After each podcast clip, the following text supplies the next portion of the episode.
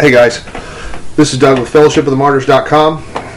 Um, coming to you from Liberty, Missouri.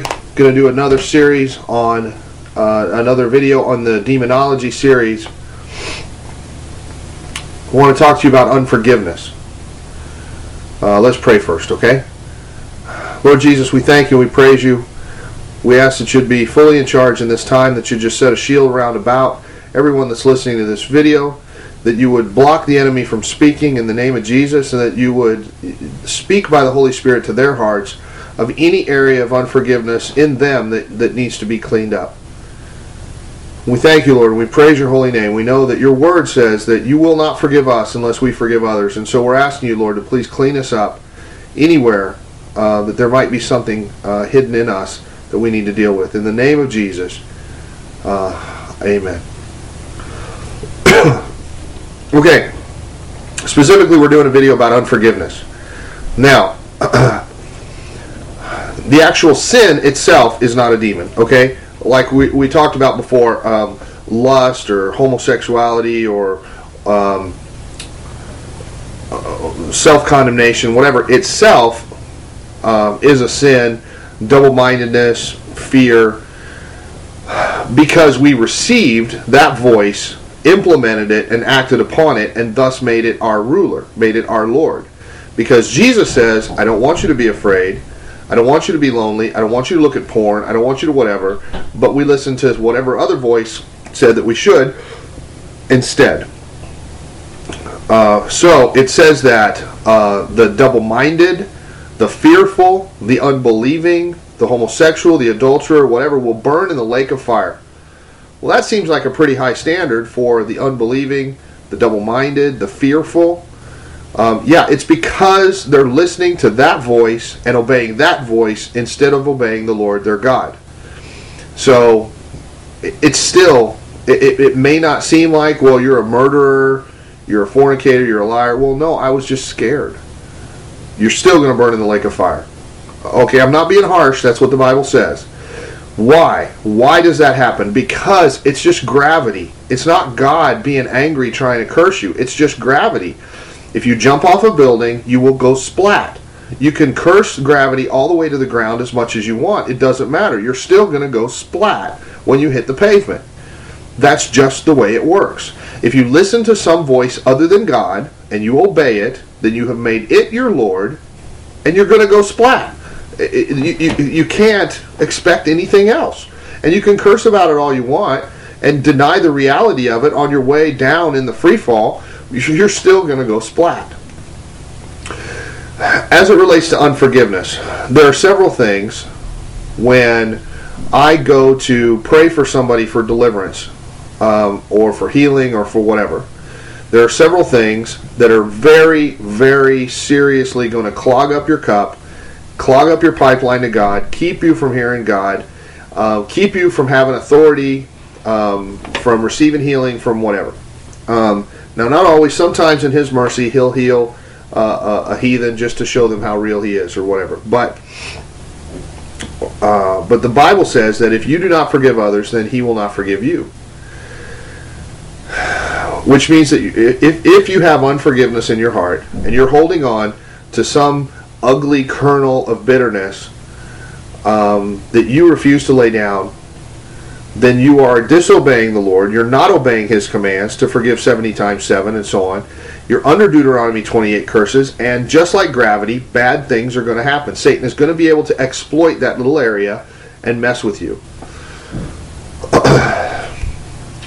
now, you need to understand that the enemy tries to leave these things unresolved, tries to convince you to not have closure on these areas um, so that they can still be live. The Lord wants forgiveness to flow so that this can be slammed shut and the enemy can't use that as a gateway anymore to mess with you, uh, as, a, as a, a, way to attack you anymore. Now, um, psychology has all kinds of words that they've made up to observe what people are going through and try and describe it.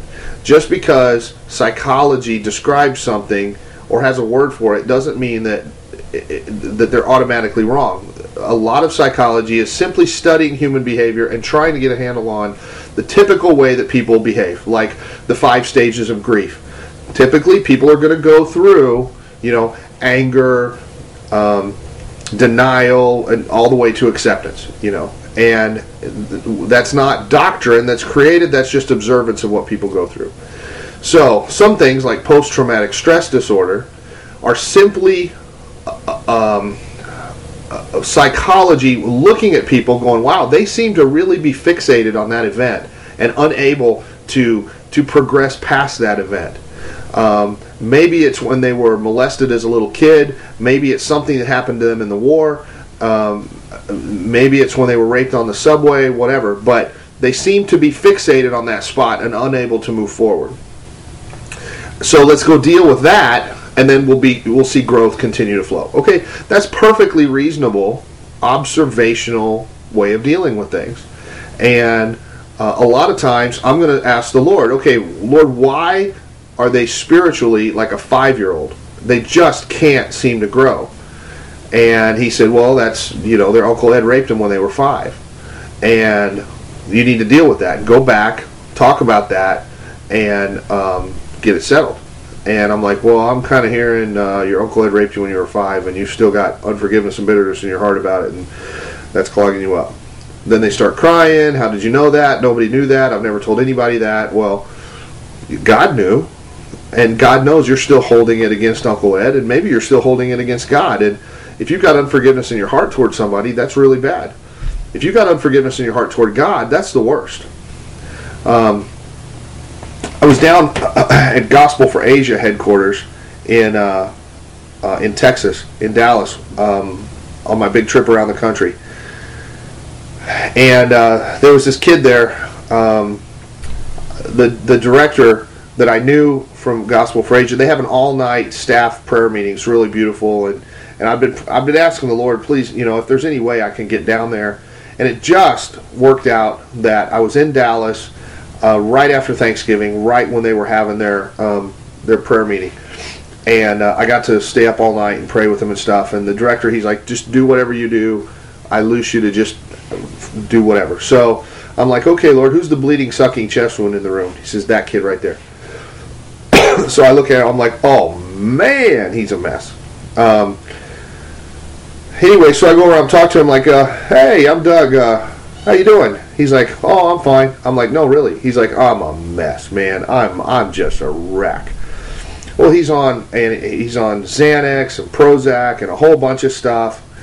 He's got all kinds of anxiety disorders and, and depression and stuff. He's barely surviving Dallas.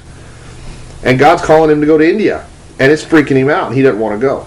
Well, I look at his cup, and he's got a little row of blue stuff, a little row of Jesus, big mass of yellow stuff of self and soulish nature and a whole bunch of red stuff fear unforgiveness whatever.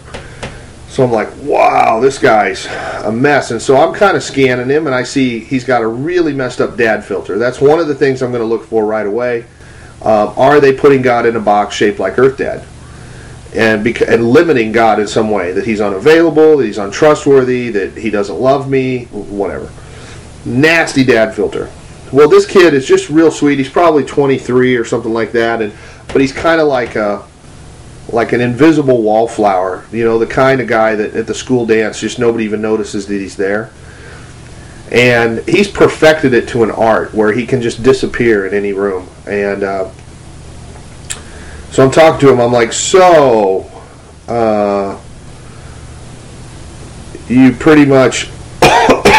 um, learn to just keep your head down and uh, maybe you wouldn't get beat on and whatever. And um, oh, I said, I said, so you remember all those times your dad would push you on the swings, kiss your boo boos, and, and tell you how much he loves you and, and how much he cared for you? And he says, no, my dad died when I was two.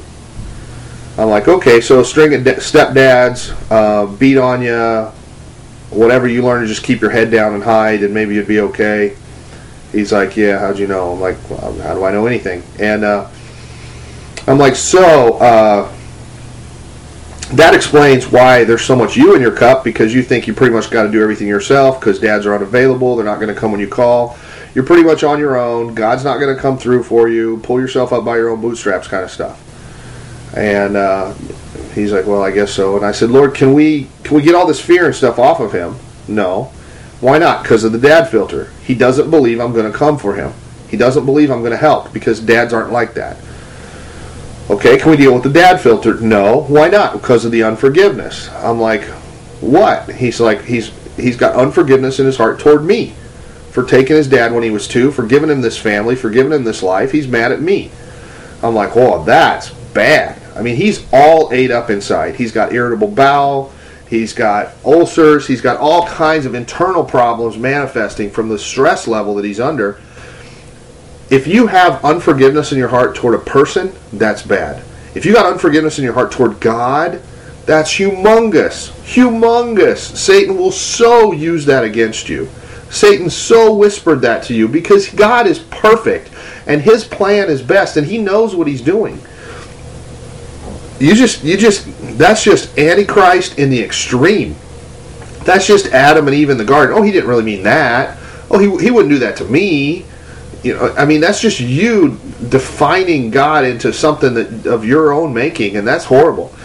So I'm talking to this kid and I'm like, "So um, do you feel like you got unforgiveness in your heart toward God for taking your dad and you know giving you this life and everything? He's like, well, I don't think so. I'm like, well, you were two years old. You, who else are you going to blame? You can't blame mom. She's the only one left standing. You know, you pretty much got to blame God because all night long you pray, God, please send my daddy back, and he doesn't send daddy back. And you know, he's like, well, I guess so. I, I don't really know. I said, I'll tell you what uh, I know that you're like all clogged up and having a really hard time hearing God, right? He's like, oh man, I haven't heard God in months and months and months. I'm like, well, I got a really big antenna, so I'm going to run a jumper cable from my antenna to your antenna, and I'm just going to pray that you would hear an answer to this real loud, okay? And you ask God if you've got unforgiveness in your heart toward God. And I put my hand on his shoulder and I just pray in the spirit everything I got in me, just Lord, help him to hear real good and and use my pipeline, my my fiber optic line to get an answer because his little antenna is all clogged up and stuff. Whatever. Not ten seconds, he says, "Yeah, the Lord says I got unforgiveness in my heart toward him," and I'm like, "Okay." You realize that's really bad, right? I mean, I understand he's not real mad about it because it was you were a kid, but you're grown up now, and this has got to stop. You got to lay this down because he knows best and he knows what he's doing. He says, "Yeah." So Okay, and this is a guy that's on staff for a missionary sending agency, and no little missionary sending agency either. The Gospel for Asia is a cool. Anyway, so so we pray and cry and ask the Lord to get it out and everything, and and then we start talking about the dad filter. And, and that we need to crush that thing and get that out. This lens that he looks at God through that's shaped like Earth Dad, so that he puts God in this box and his experience with dads is so bad is either no experience at all or stepdads that are going to beat you and, and molest you or whatever. So we talk about needing to crush the dad filter. I got a bunch, bunch of videos about that. You go look them up on the channel. And uh, so as soon as we're praying, and I said, look, just take your sword of the Spirit. Say you're sorry for putting him in a box. Take your sword and just crush this lens, this filter up into a million pieces and ask God to just be dad to you in whatever way He wants. He's like, okay. So we're praying, and the Lord says, now as soon as He crushes this, just just pounce on him like Tigger and hug the stuffing out of him and love him and, and tell him how much I'm going to take care of him and how much I love him and whatever. It's okay. So, and this guy, he don't, he he's like 125 pounds or 150 pounds or something. He he, little skinny guy. He and I just pounce on him, and he he's not used to being hugged, but he just melts. And I just get to be the father for a minute and be the hands, uh, the arms of the father, and hug on him, and he just melts and cries, and and dad's giving him a hug, and it's just beautiful. Now, sometimes somebody will have been raped, and they get on the subway, and the guy behind them is wearing the same aftershave as the guy that raped them, And all this stuff comes flooding back. The way I like to describe this is that the enemy plants landmines. He will he will take some highly emotional moment where of hurt and keep it keep it active, keep it live, so that it's like live ammo. So, and He plants these things around your life so that anytime you step on it, it blows your leg off. And here we go again, back into therapy, back into medication, whatever, because it just reminds you of all of this stuff that is unresolved. And Satan wants to keep things open, keep the, the, the, the ties dangling. And God wants to start taking them down and, and dealing with it so that nothing can be used against you. And that requires forgiveness to flow. so, I want you to just take a hard look at your own life. Any areas where you have unforgiveness toward God, most especially, that is absolutely without excuse. You do not get to tell God that He did you wrong. Um, and be unforgiving about it. Now, you can complain, Lord, this hurts a lot. Lord, if there's a way for this cup to pass over me, I understand that. I've, I've done a lot of yelling at the Lord. And at a certain point, He says, That's it. You say one more word about this, you're rebelling and you're denying me. I, I listen to your complaint. Now we're done. Okay. And I know when to stop. Um, and you don't hold on to that. And you don't let the enemy get you angry at God because your husband died, because whatever.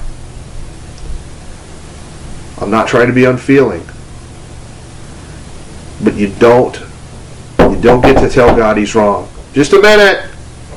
Oh, sorry. Oh my God. Uh, we uh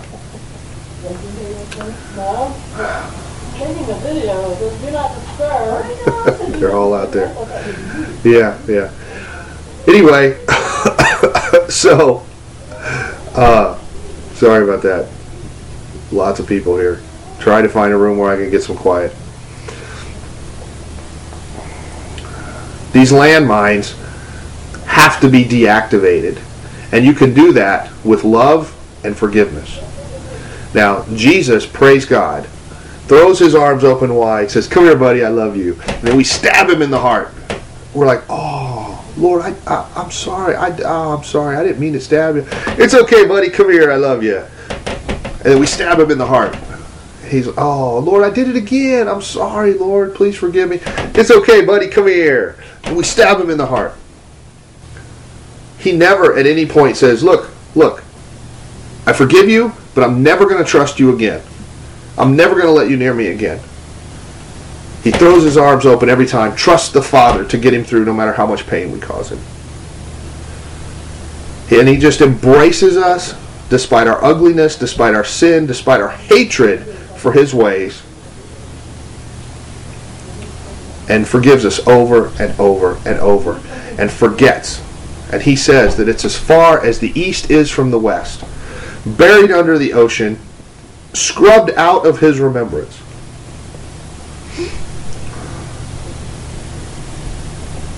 One time at the furniture store, I had a a gal that was there. She used used to had been a stripper for a period in her life, and it was part of her testimony and everything. And the Lord delivering her out of that. I mean, actually sent a guy in answer to her prayer into the strip club to give her a word from the Lord and call her out of that life.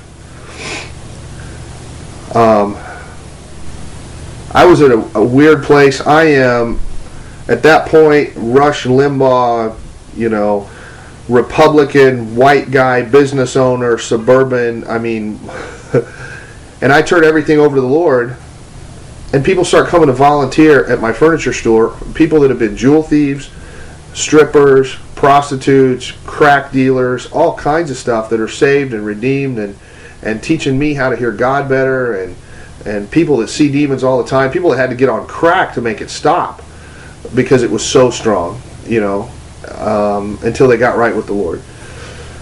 And one night, I, she's I'm, I'm, lighting a candle or something for um, we're having a meeting. Uh, we got this like lampstand thing, and uh, she comes and brings me a match and lights a candle, and it just the weirdness of the whole thing just kind of strikes me uh, all of a sudden, and I'm like, can't believe the Lord would send a stripper to help at my furniture store and she kind of hangs her head a minute and walks off, you know, and I don't realize how much I hurt her. Um, she was a mighty woman of God, a prophet, you know, powerful, anointed sister, the, who I loved, and something careless came out of my mouth about who she was. And it was part of her testimony, and she couldn't deny it, and she didn't say anything. She just walked off. Within 10 seconds, I'm on my knees. By force, God pounds me onto my knees and is screaming at me and says, How dare you call her that? How dare you call her that? She never was. She is a daughter and a princess of the king. How dare you call her that? I'm like, but but Lord, but she was, but but but he's like, I don't care what she ever was. It's under the ocean, as far as the east is from the west, and I don't need you digging it up and reminding me of it. You say you're sorry right now, and I'm like, but, but and, and I'm chasing her across the furniture store showroom on my knees. Please, please, please, I'm sorry, I'm sorry. You're not, you never were. You're a daughter of the princess and the king. I'm sorry, I'm sorry. Please forgive me. I didn't mean it. I didn't mean it. she's like, no, it's it's okay, it's okay. And the Lord's like, that's not good enough. And I'm like, no, no, no, really, really, I'm really, really sorry.